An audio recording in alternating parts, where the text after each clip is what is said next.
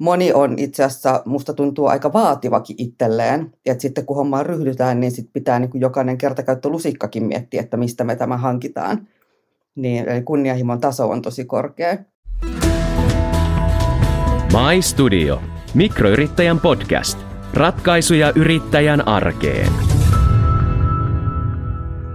Kestävyys kuuluu tänä päivänä kaikkeen yrittäjyyteen. Matkailuala on toimialana edelläkävijä, jolla asiakkaatkin kiinnittävät huomiota esimerkiksi siihen, miten yritykset toiminnassaan vaikuttavat paikallisiin elinkeinoihin, millaisia lähituotteita ne käyttävät ja minkälaisia ympäristövaikutuksia yritysten toiminnalla on. Toisaalta matkailutoimialana on jo itsessään ö, haasteellinen, koska ihmiset liikkuvat paikasta toiseen ja, ja voidaan myös kysyä, voiko matkailutoimiala tosiasiassa koskaan olla täysin vastuullista ja kestävän kehityksen mukaista. Minä olen mikroyrittäjyyden tutkimusjohtaja Anna-Mari Simunaniemi Oulun yliopiston Kerttu Saalasti-instituutista. Ja tässä My Studio-jaksossa vieraanani on Outi Ugas, vanhempi asiantuntija ja palvelumuotoilija Positive Impact Finland Oystä. Tervetuloa Outi. Kiitos. Minkälaisia matkailualan alan yrityksille suunnattuja palveluita sinä, sinä tarjoat asiantuntijana? No, mä oon varmaan aika monen matkailualan yrittäjän niin kuin, eteen tullut tuon matkailualan hiilijalanjälkilaskurin kehittäjänä. Eli me ollaan kolmisen vuotta kohta, lokakuussa tulee kolme vuotta siitä ekasta vuoropuhelusta Lapin liiton hankeihmisten kanssa, että pitäisikö lähteä tällaista hiilijalanjälkilaskuria tekemään matkailualalle. Niin kolmen vuoden ajan olen kehittänyt sitä laskuria ja sitten me ollaan viime syksystä asti Business Finlandin Visit Finland-ohjelmalle tehty erilaisia asiantuntijapalveluja. Pidetty aika paljon ihan valmennuksia ja ohjattu sitä laskentaa, ilmastotyön neuvontaa tehty ja monenlaista tällaista matkailualaan liittyvää ilmastoon painottuvaa kehittämistä vähähiilisyyttä, hiilineutraaliutta, näitä termejä riittää moneen, moneen lähtöön. Minkälaisessa tilanteessa pienet matkailuyritykset kääntyvät sinun tai, tai muiden tällaisten vastuullisuusasiantuntijoiden puoleen? No semmoinen itse asiassa aika tyypillinen tilanne on se, että hei me ollaan haettu tätä merkkiä tai sertifikaattia, pitäisi saada laskennat tehtyä. Eli nämä tämmöiset matkailualan ohjelmat ja niitä nyt on STF-merkki ja siihen liittyvät se STF-ohjelma ja sitten on Green Key ja Glasgow-julistus saattaa olla niin kuin näitä tällaisia ohjelmia, jotka sitten niin kannustaa sitoutumaan ja sitten yhtäkkiä huomataankin, että niin me ollaan sitouduttu, mitäs pitäisi tehdä. Niin, niin näissä tilanteissa sitten niin meihin ollaan yhteydessä ja se on ollut kiva huomata, että vaikka tämän matkailun alan hiilijalanjälkilaskurin, se on nyt nimeltänsä hiilikuri Visit Finlandin palvelujen osana, niin se on madaltanut tosi paljon kynnystä ottaa yhteyttä. Että tietysti tällä hetkellä, niin kun me työskennellään sille kyseiselle hankkeelle ja ohjelmalle, niin, niin meidän on niin kuin helppo sanoa, että olkaa yhteydessä näin, mutta myös silloin ihan kun sitä tehtiin, on tehty eri, eri vaiheissa eri kumppanien kanssa, niin on ollut tosi paljon hyvää vuoropuhelua, siis kymmenien ihan yritysten kanssa. Aloitetaan sieltä lappilaisista yrityksistä, joiden kanssa sitä niin kuin valmisteltiin. Ja sitten on niin kuin siirrytty, tehty eri, eri kaupungeissa, eri alueilla sitä työtä. Ja ne tilanteet on just tällaisia, että hei, halutaan hakea merkkiä, mutta sitten tietysti syy hakea merkkiä on se, että hei, me halutaan tehdä asiat oikein.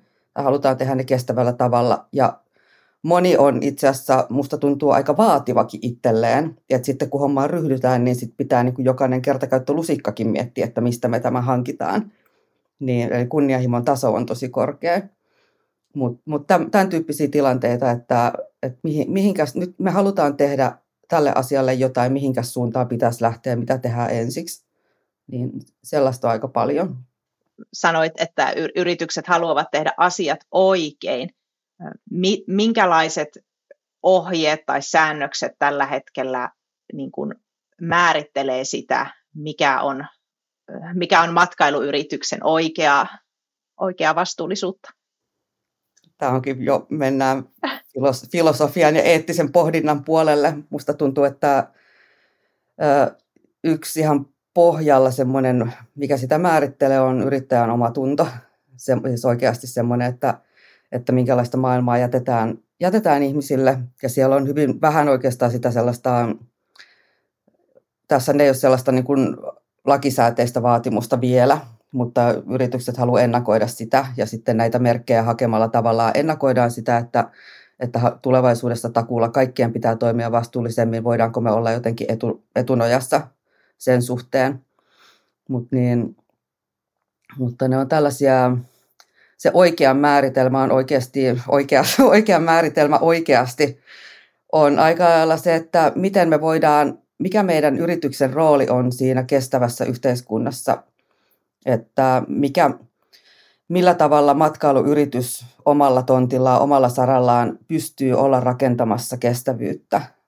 Eli ei ainoastaan sitä ilmaston kannalta kestävyyttä, vaan luontokato, luonnon monimuotoisuuden edistäminen, se on monella matkailuyrityksellä tärkeä. Mietitään, että meillä on tämä metsä tuossa ja me, meillä on nämä, nämä niin kuin vaikka kelkkailumaastot, me haluttaisiin ne suojella, mutta kuitenkin harjoittaa meidän yritystoimintaa. Eli millä tavalla, millä tavalla me voidaan tehdä tämä tulevaisuudessa sille, että mikä, mikä on tavallaan se oma, oma rooli siinä kestävässä, kestävässä taloudessa ja siinä sellaisessa kaikki näitä luonto, luonnon rajojen puitteissa toimimisen haasteita kun ratkottaessa.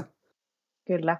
Eli tämmöinen ympär, ympäristövastuu tai ympäristökestävyys, näitä sanojahan nyt käytetään, kestävyyttä ja vastuutta käytetään vähän niin kuin osittain toistensa synonyyminäkin, mutta siis että ympäristönäkökulmat, mutta mainitsit toisaalta myös tämä ihmisiin ja siihen yhteisöön kohdistuvat sosiaaliset vastuullisuuden näkökulmat ja, ja sitten on vielä yritystoiminnan näkökulmasta nämä taloudellisen niin kuin kestävyyden ajatus, eli pitäisi yritystoiminnan olla myös kannattavaa ja, ja läpinäkyvää. Eli kaikkia näitä ikään kuin pystyisi siinä yrityksen vastuullisuusarvioinnissa ja raportoinnissa tuomaan esille.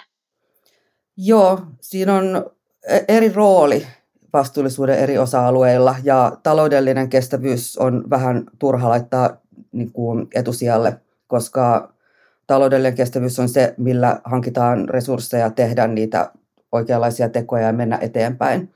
Eli mä en yleensä ole huolissani siitä, että yrittäjät ymmärtää, että tämä homma pitää tehdä taloudellisesti kestävällä tavalla.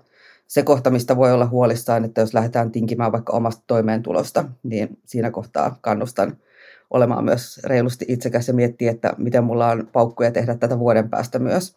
Mutta nyt on ollut, jos puhutaan kanssa niin kuin kokonaiskestävyydestä, ja mä tykkään itse kuvailla ne, nämä kestävyyden eri, näennäisesti eri osa-alueet, niin sille, että ne ei ole erillisiä ympyröitä, jotka leikkaa toisiaan, vaan ne on sisäkkäisiä ympyröitä.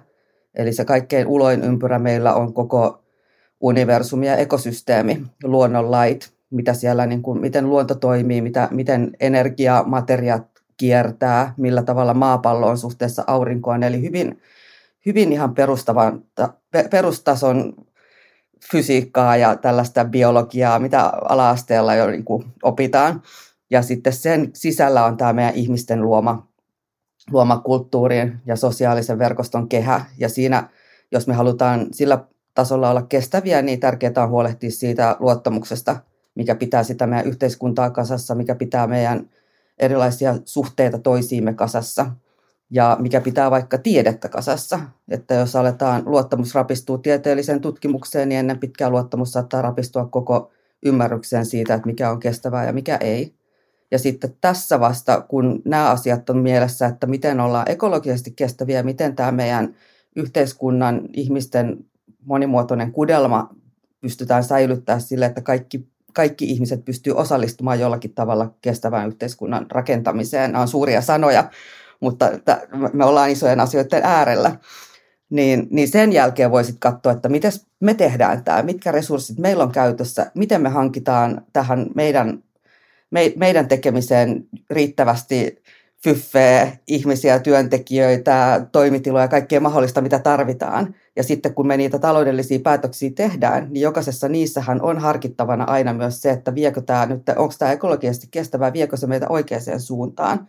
Ja se on sellaista, se ei ole mitenkään irrallista, niin vastuullisuus ei ole siitä yrityksen arjesta jotenkin erillinen toiminta, vaan se konkretisoituu ihan jokaisessa ostopäätöksessä, jokaisessa liikkeelle lähdössä. Mm. Ja kyllä, ja juurikin ja tuo luottamushan on tosi tärkeää myös siinä, että se mitä se yritys sitten sitä toiminnastaan kertoo, ää, myös tästä vastuullisuudesta, niin sen pitäisi olla niin kuin, rehellistä ja asiakkaalle myös ymmärrettävää viestintää. Kyllä, ja siis tähän on hyviä esimerkkejä. Niin kuin, me ollaan tultu taitavammiksi tässä viestinnässä, ja esimerkiksi virheet myönnetään, että hei, nyt tuli mokattua, tämä korjataan. Että sellaista viherpesua pesua näkee vähemmän kuin aikaisemmin. Sitä tietysti edelleenkin näkee, asiat on monimutkaisia ja, ja voi olla, että niin kuin vahingosta tulee niin kuin sanottua jotakin, että, että näin, tä, tällaista tehtiin ja näin hienot vaikutukset sillä on, mutta sitten kun tarkemmin katsotaan, eipä ollutkaan, että niin saattaa mopo lähteä keulimaan, sitä ei pidä pelätä. Että sitten huonompi on se, että jäädään paikalleen eikä tehdä yhtään mitään. Mutta tämmöinen niin kuin läpinäkyvyys, ymmärrettävyys, ne oli hyviä asioita, mitä toit esiin, niin ne on sellaisia, mitkä edistää vuorovaikutusta, koska yrityshän tekee, yrityksen vastuullisuus viime kädessä toteutuu sitä kautta, että asiakkaat tulee ja maksaa palveluista. Eli asiakkaiden täytyy olla mukana myös siinä työssä ja ymmärtää, mistä maksaa, mikä se arvo on. Se ei ole vaan se välitön vaikka mielihyvä, mitä mä saan tai vatsan täyteen, vaan se, että kun mä ostan tämän palvelun, niin se voi olla, että hei siinä tuodaankin valintakriteerinä voi olla se, että mä tiedän, että tämä, tämä ateria on lähellä tuotetuista raaka-aineista, ne rahat jää tänne paikalliseen talouteen ja ne on tehty kestävällä tavalla, koska mä tiedän, että tuo pelto tuossa jotain, jotain, jotain. Eli sillä avoimella viestillä pystytään oikeasti, paitsi itse niin kuin varmistaa, että hei, meillä tavallaan kun selvitetään, että me halutaan, me halutaan kertoa näistä asioista eteenpäin, niin sitten tulee aika hyvä motiivi myös selvittää, että hei, mikä tämä meidän, meidän annoksen tarina on, tai mikä tämän meidän majoituspalvelun tarina on, tai, tai mitä nämä retket, mitä me järjestetään, niin mitä tämä, mitä tämä maisema meille kertoo, ja miten me voidaan sitä kertoa asiakkaille eteenpäin. Mm. Eli, eli kyse on, ei ole pelkästään niin tämmöisestä ideologiasta ja siinä mielessä hyvän tekemistä, vaan kyse voi olla myös aidosti sitä kilpailuedun luomisesta, erottautumisesta. Se ei ole hyvän tekeväisyyttä. Se on nimenomaan sitä, että niin kuin tehdään kannattavaa bisnestä pitkällä jänteellä. Ja, ja se, että mä näen, että vastuullisesti toimiva yritys, niin se tietysti se, se myös tavallaan oikeuttaa sitä tekemistä, mikä voi olla niin kuin mä koen, mulle itselleni se on tärkeä, että mä tiedän, että se työ, mitä, mulla, mitä mä itse teen, on oikeasti merkityksellistä eikä niin kuin tuhoa vaikka luontoa enempää kuin mitä niin kuin on mulle oikeudenmukainen slotti. Joo, ei, ei siitä se enempää. No sitten kun tämmöinen, puhutaan nyt niin kuin pienestä matkailuyrityksestä, ehkä muutama työntekijä, voi olla jopa yksi yrittäjänkin yritys, niin kun tämmöinen sulle asiakkaaksi tulee, niin mis, mis, miten aloitatte sen vastuullisuustyön yhdessä? Niissä meillä tietysti tulee aika paljon, tullaan jo sillä hiilijalanjälkikärjellä, että he pitäisi laskea hiilijalanjälki. Niin niissä tilanteissa mä oon ekat hiilijalanjälkilaskennat tehnyt reilu kymmenen vuotta sitten itse alusta loppuun ja mä en silloin, mulla on siis tämä ammatti on tämä, mitä mainitsitte, palvelumuotoilu on tehnyt reilu kymmenen vuotta, mutta mulla, mulla taustakoulutus on muotoilijan koulutus ja sitten siellä on sitä kognitiotiedettä, käytettävyyssuunnittelua, palvelumuotoilua, tämän tyyppisiä asioita. Ja kun siltä pohjalta lähdetään tekemään hiilijalanjälkilaskentaa, niin mä ensimmäisenä aloin piirtää kuvia. Niin se on tärkeää mun mielestä siinä ihan alussa, ihan mitä tahansa vastuullisuuteen liittyvää tehdään, niin, niin voi vaikka siis yrittäjä voi itse piirtää kuvan siitä, että tässä on meidän yritys, mitä tulee sisään, mitä menee ulos. Eli aletaan hahmottaa sitä, sitä systeemiä, mikä siinä yrityksen ympärillä on, että näitä asioita me tarvitaan meidän toimintaan, näitä asioita me tuotetaan, tällaisia juttuja, nämä jutut vaikka tukee meitä, okei, me voidaan ajatella, että me tarvitaan työntekijöitä, me tarvitaan energiaa, me tarvitaan erilaisia hankintoja, jotta me pystytään järjestämään vaikka majoituspalvelut. No sittenhän me tarvitaan siihen lisäksi se sijaintipaikka, on vaikka tarvitaan ne majoitustilat, tarvitaan erilaista yhteiskunnan palvelua, tieverkkoa ynnä muuta. Eli, eli se, että aletaan, se lä, lähtee tavallaan siitä oikeastaan, että hei, pyritään vain näyttämään, että ei tässä on tämä yritys ja näkemään se. Ja, ja näistä jutuista te olette riippuvaisia, tätä, tuot, tätä te tuotatte ja sitten näistä asioista ne vaikutukset saattaa sitten syntyä. Eli siinä ei välttämättä tarvitse tosiaankaan laskea mitään alussa. Ja kyllä yrittäjät on aika hyvin näistä kartalla, kun vaan vähän sen on aikaa panostaa tälle asialle. Että se on usein se tiukin resurssi. Että asia on tosi tärkeä, mutta sitten yhtäkkiä sille on vaan käy niin, että sunnuntai-iltana kymmeneltä on se ainoa hetki, kun mä ehdin vähän availla näitä juttuja. Eli sen jälkeen, kun on, on piirretty suurin piirtein tämä systeemikuva, että tätä sisään, tätä me teemme ja tätä tulee ikään kuin ulos, eli vaikka se matkailu, tuotemajoituspalvelu, ruoka, ruoka-ateria sieltä tai joku, joku elämysseikkailu, niin onko, siirrytkö sinä sitten tähän, tai suositteletko just tätä hiilijalanjäljen laskentaa sitten jo seuraavana vaiheena? No siitä Siis ky- kyllä mä nyt voin sitä suositella, kun siihen on olemassa laskuri, jonka käyttö ei maksa mitään. Ja siitä ei kannata ottaa ihan silleen paineita, että pitää standardin mukaan ihan jokainen juttu ihan alussa tehdä. Eli ihan al- alkuun, kun näitä asioita lähdetään selvittämään, niin se on tärkeää oikeastaan vaan tunnistaa. Me usein tämä kuvakin tehdään, mä puhun kuvasta, mutta se kuva ilmi, ilmenimismuoto voi olla vaikka Excel-taulukko tai joku luettelo, että tässä on meidän toimipaikat – sitten katsotaan, että tämmöisiä sähkösopimuksia meillä on, no miten nämä paikat lämpiää, niin sieltä tulee jo, ja miten paljon teillä on kuljetuksia, onko teillä omia autoja, tämän tyyppisiä asioita. Eli siinä kun lähdetään sitten selvittämään niitä asioita, mitkä pitäisi kirjata sinne hiilijalanjälkilaskelmaan, niin iso osa vastauksista saadaan jo siinä. Ja sitten vasta tavallaan kun, ne, kun tiedetään, että no meillä on tämmöistä, tällaista energiankulutusta, tällaisia raaka-aineita, sitten voi todeta, että no meillä on vaikka No meillä on ravintola ja sitten minkä tyyppinen ravintola, ravintola se on, niin voidaan miettiä, että okei, voitaisiin vaikka selvittää, että minkälaisia raaka-ainehankintoja teillä tehdään, miten suuri teillä on lihan osuus ja mitä, ja mi, mitä lihoja siellä käytetään ja tällä tavalla. Että sitten tavallaan se, kun se kokonais, kokonaiskäsitys on selvillä, niin sitten voi lähteä ikään kuin porautumaan näihin osa-alueisiin se on, se on mulle, mulle ominainen tapa tehdä tätä. Sitten tietysti aika näppärä tapa on myös ihan se, mikä voi solahtaa sinne arkeen, arkeen paremmin, että tehdään vaikka kampanja. Eli ravintolayrittäjä voi, voi tehdä vaikka ilmastoviikon ja sitten ilmastoviikon aikana tutkia sitä, että mitäs meidän, mitä meidän annokset on, mitkä niissä on suurimpia päästölähteitä, on ilmastoannosmerkki. Tehtiin se muutama vuosi sitten Forum Viriumin kanssa, niin se löytyy kanssa verkosta. Siellä on perustelut ja kaikki niin kuin valmiina, että, että voi, ja sitä saa vapaasti soveltaa, niin, niin voit, voi tehdä tällaisen kampanjan ja sitten saman tien tavallaan saada sitten asiakkaaltakin palautetta.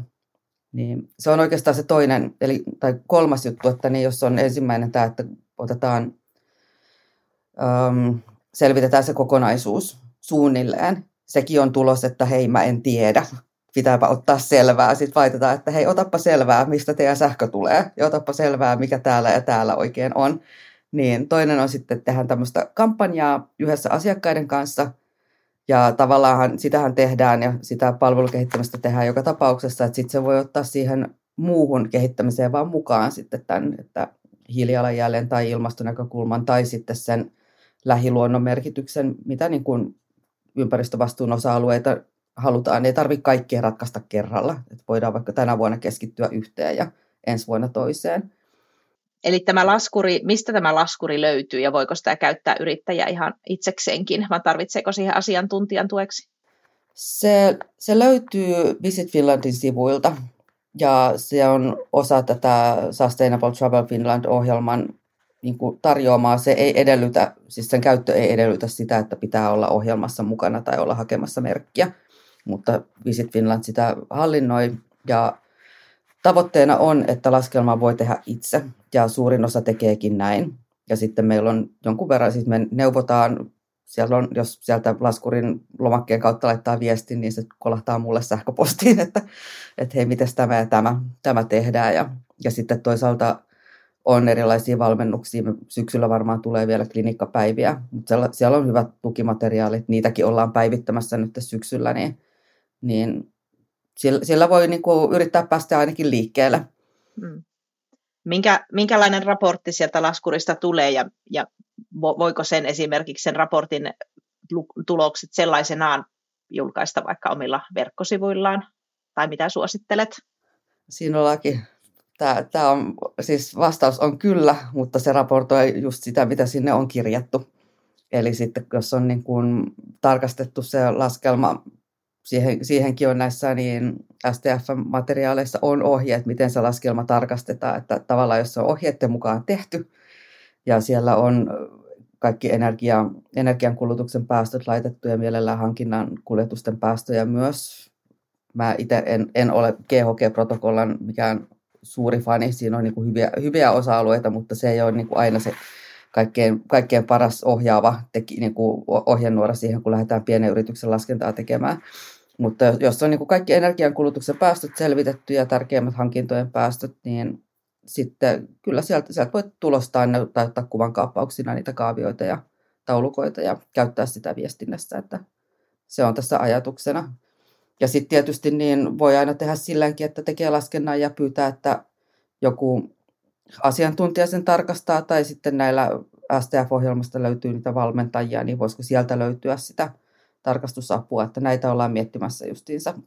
Greekin sertifikaatin puolella siellä sitten sitä sertifikaattia haettaessa tarkastetaan ne laskelmat. Ja STF-merkin puolella taas ollaan just niin kuin, nyt ollaan tutkimassa sitä, että miten se saadaan mahdollisimman selkeäksi se, se että se, ettei tarvitse myöskään niin kuin moneen kertaan tehdä korjauksia ja näin. Mutta laskennan suhteen, hiilijalanjälkilaskentaa tehdään, niin se on aina semmoinen likiarvo, aina, aina niin kuin hyvin suuntaa antava, että vaikka miten tarkat omat kulutustiedot on, niin voi käydä niin, että sitten se laskenta syntyy, laskelma muodostuu siitä, että meillä on kulutustietoa, on päästökerroin, että mitä kulutetaan, vaikka ajetaan 100 kilsaa ja sitten tiedetään, että yksi kilometri päästää tietyn verran, niin nämä sitten kerrotaan yhteen. Niin vaikka miten hyvä se oma tieto on, niin voi olla, että saatavilla ei ole kovin hyvää päästökerrointa, niin siksi semmoinen niin kuin mittakaavan hakeminen on niin hyvä, hyvä alku sille laskentatyölle. Voisiko ajatella myös niin, että ne välttämättä ne absoluuttiset luvut itsessään ei edes ole niin kiinnostavia kuin esimerkiksi, jos tätä käyttäisi sitten niin kuin sen oman toiminnan kehittymisen seurantaan, niin kuin tekisi saman vaikka vuoden päästä tai puolen vuoden päästä ja katsoo, mihin, mihin suuntaan on kehitys mennyt.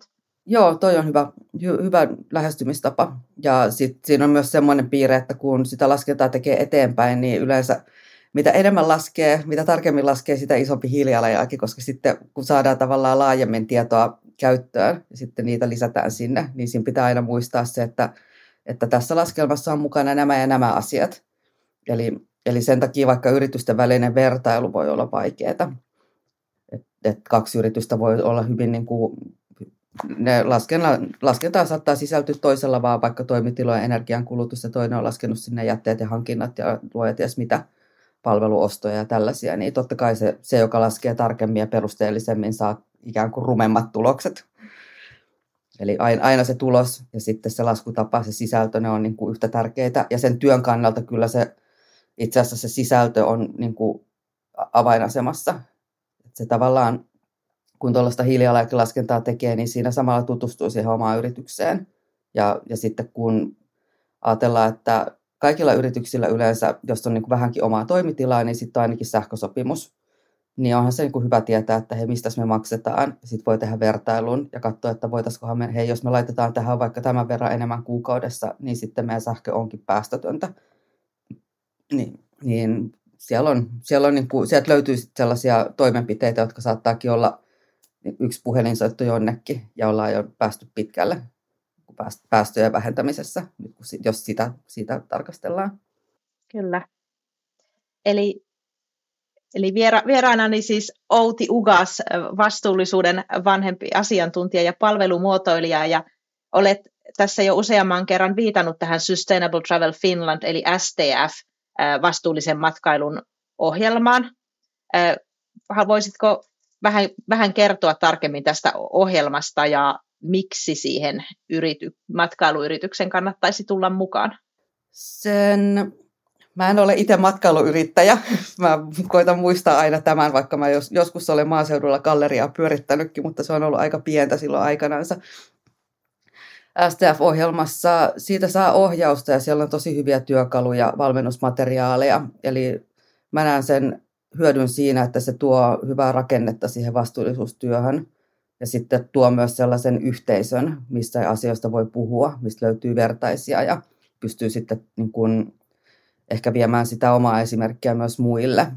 Ja sitten se merkki, sertifikaatit, merkit on hyödyllisiä siinä, kun asioista viestitään asiakkaille. Että kyllä siinä mä näen, että STF-ohjelma on aika arvokas.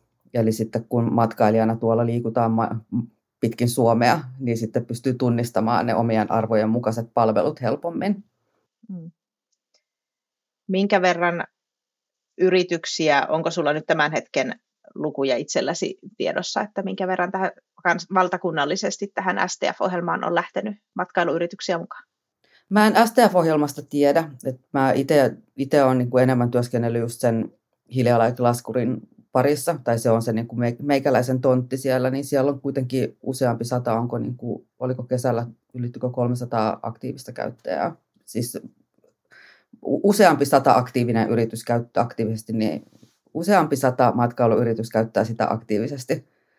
Ja siellä on, siellä on muutamia huikeita, eräskin on tehnyt, onko monta sataa kirjausta, että heillä on todella tarkkaan laskettu kuukausitasolla.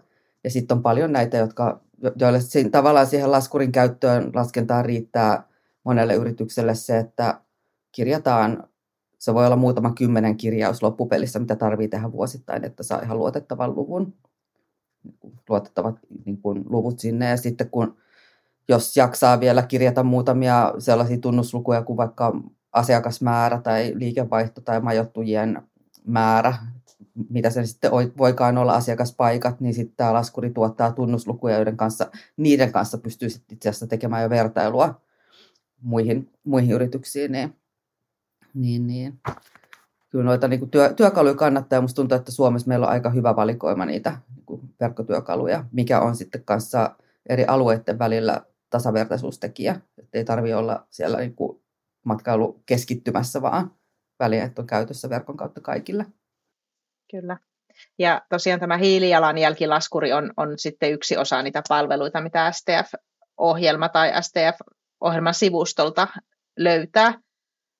Entä sitten tämä niin kuin rinnakkaiskäsite tälle, kun puhutaan hiilijalanjäljestä, eli, eli yrityksen ikään kuin, miten sä määrittelisit hiilijalanjäljen, yrityksen tuottamat äh, hiilipäästöt ympäristöön? Yrityksen toiminnan, se on yrityksen toiminnan tai sen tarkasteltavan asian ilmastoa lämmittävä vaikutus.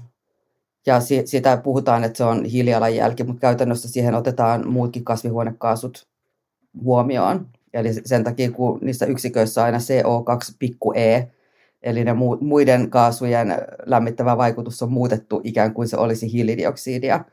Ja siinä on taas tämmöinen yksi epätarkkuustekijä, mutta niin, hiili, hiilijalanjälki on ihan kätevä ilmaisu sille. Joo, mutta sitten on tämä rinnakkaiskäsite ehkä vielä vähän harvemmin käytetty, mutta kiinnostava tämä hiilikädenjälki. Mitä se sitten tarkoittaa? Eli hi- hiilikädenjäljellä tarkoitetaan sitä positiivista ilmastovaikutusta, minkä yritys tuottaa. Ja sehän on ehdottoman tärkeää, että tähän pyritään.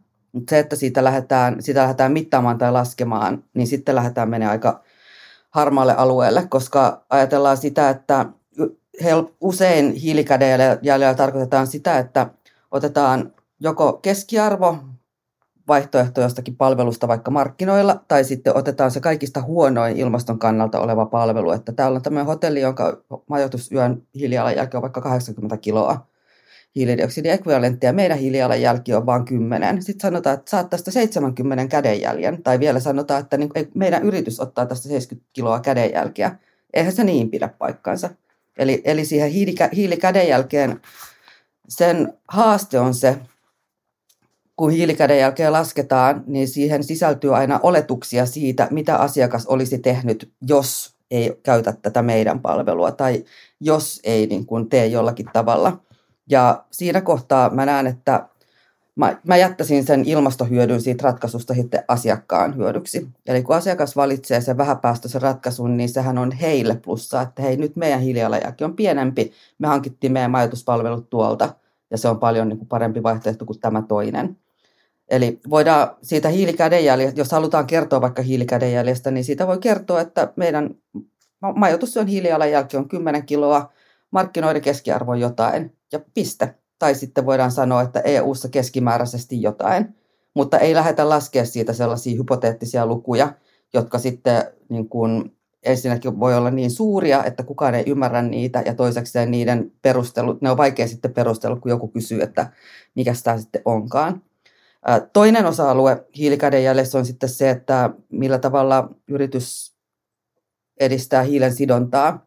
Ja useampi matkailuyritys on kysynyt sitä vaikka, että kun meillä on kuitenkin hirsirakenteisia taloja, että eikö me voida se hiili, joka niissä hirsissä on nyt varastossa, eikö me voida se vähentää meidän hiilijalanjäljestä.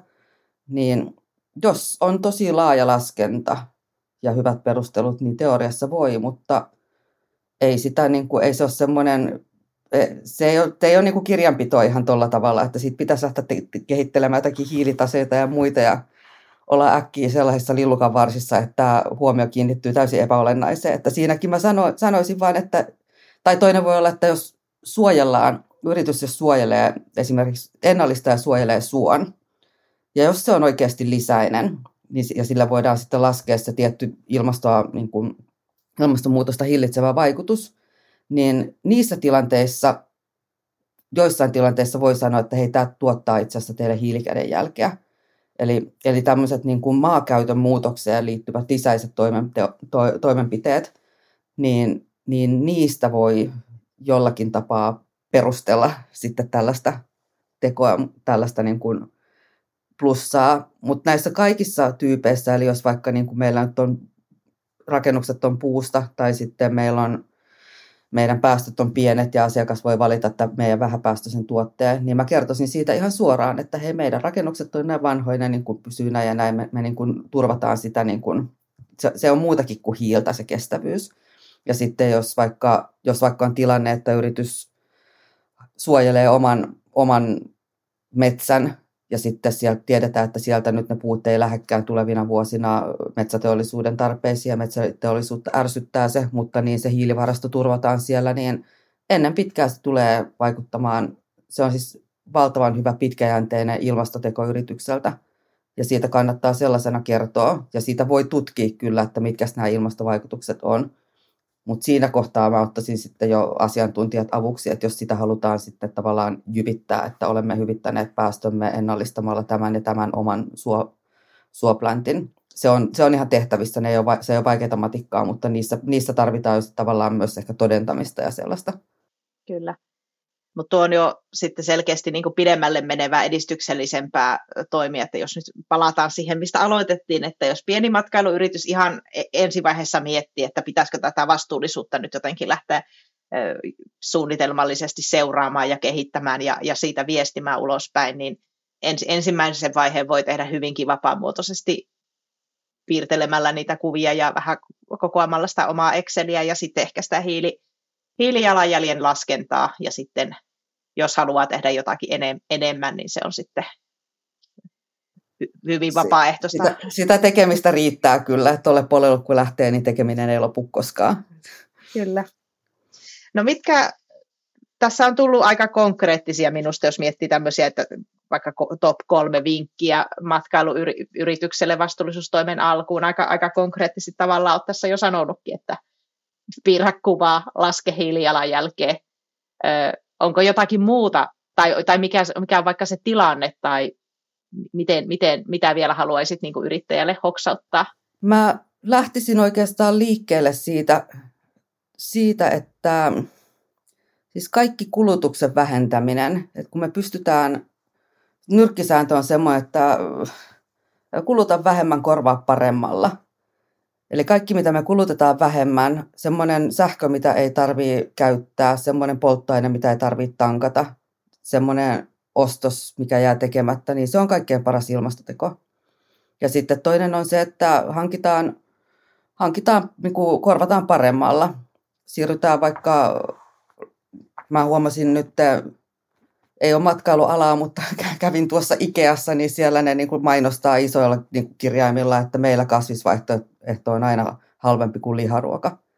Niin tämän tyyppisiä asioita, että niin vaihdetaan korkeapäästöiset jutut matalapäästöisiin juttuihin.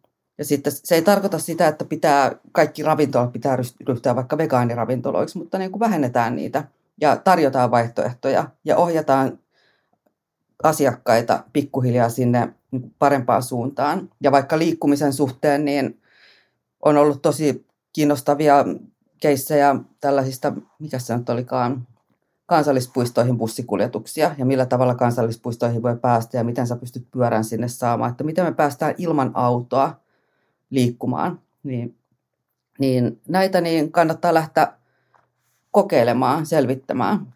Eli, eli mä en pitäisi sitä kynnystä erilaisten tekojen niin kun, testaamiselle kovin korkeana. Et sitten, sitten kun tehdään joku tämmöinen toimenpide, niin sitten siitä, jos ei muuta, niin siitä saa hyvän somepostauksen, että voi sanoa, että kokeiltiin, oli hankalaa, ei tehdä uudestaan. Mut niin, mutta siitä, siitä tavallaan, se, jos se kolmas juttu nyt sitten tässä on se, että kun näistä asioista, asioita tekee, niin asiakkaat mukaan ja avointa viestiä. On sitten somessa, on sitten mediassa tai siellä ihan niin kuin paikan päällä, että kerrotaan mitä tehdään. Koska sillä pystyy myös viestimään että, ja osoittamaan, että tämä on meille tärkeää. Ja, ja mikä, mikä näistä on myös tärkeää mun mielestä, mä aina julistan tätä, puhukaa näistä, kertokaa näistä, koska silleen niitä oppii myös, niistä oppii, puhumaan oppii puhumalla ja sitten asioista oppii keskustelemaan, kun niistä keskustelee. Ja sitten aina voi sanoa, että hmm, tärkeä juttu, minäpä selvitän. Kiitos, kiitos Outi Ugas. Nyt me ollaan puhuttu ja keskusteltu vastuullisuudesta ja olen, olen myös oppinut tässä keskustelussa itsekin toivottavasti myös My Studio-podcastin kuuntelijat. Kiitos Outi, kiitos kuulijat ja todetaan vielä, että tämä podcast-jakso on tuotettu Merva Mereltä Vaaroille pienten matkailutoimijoiden vastuullisen verkostoitumisen edistäminen hankkeen rahoituksella. Kiitos. My Studio. Mikroyrittäjän podcast. Ratkaisuja yrittäjän arkeen.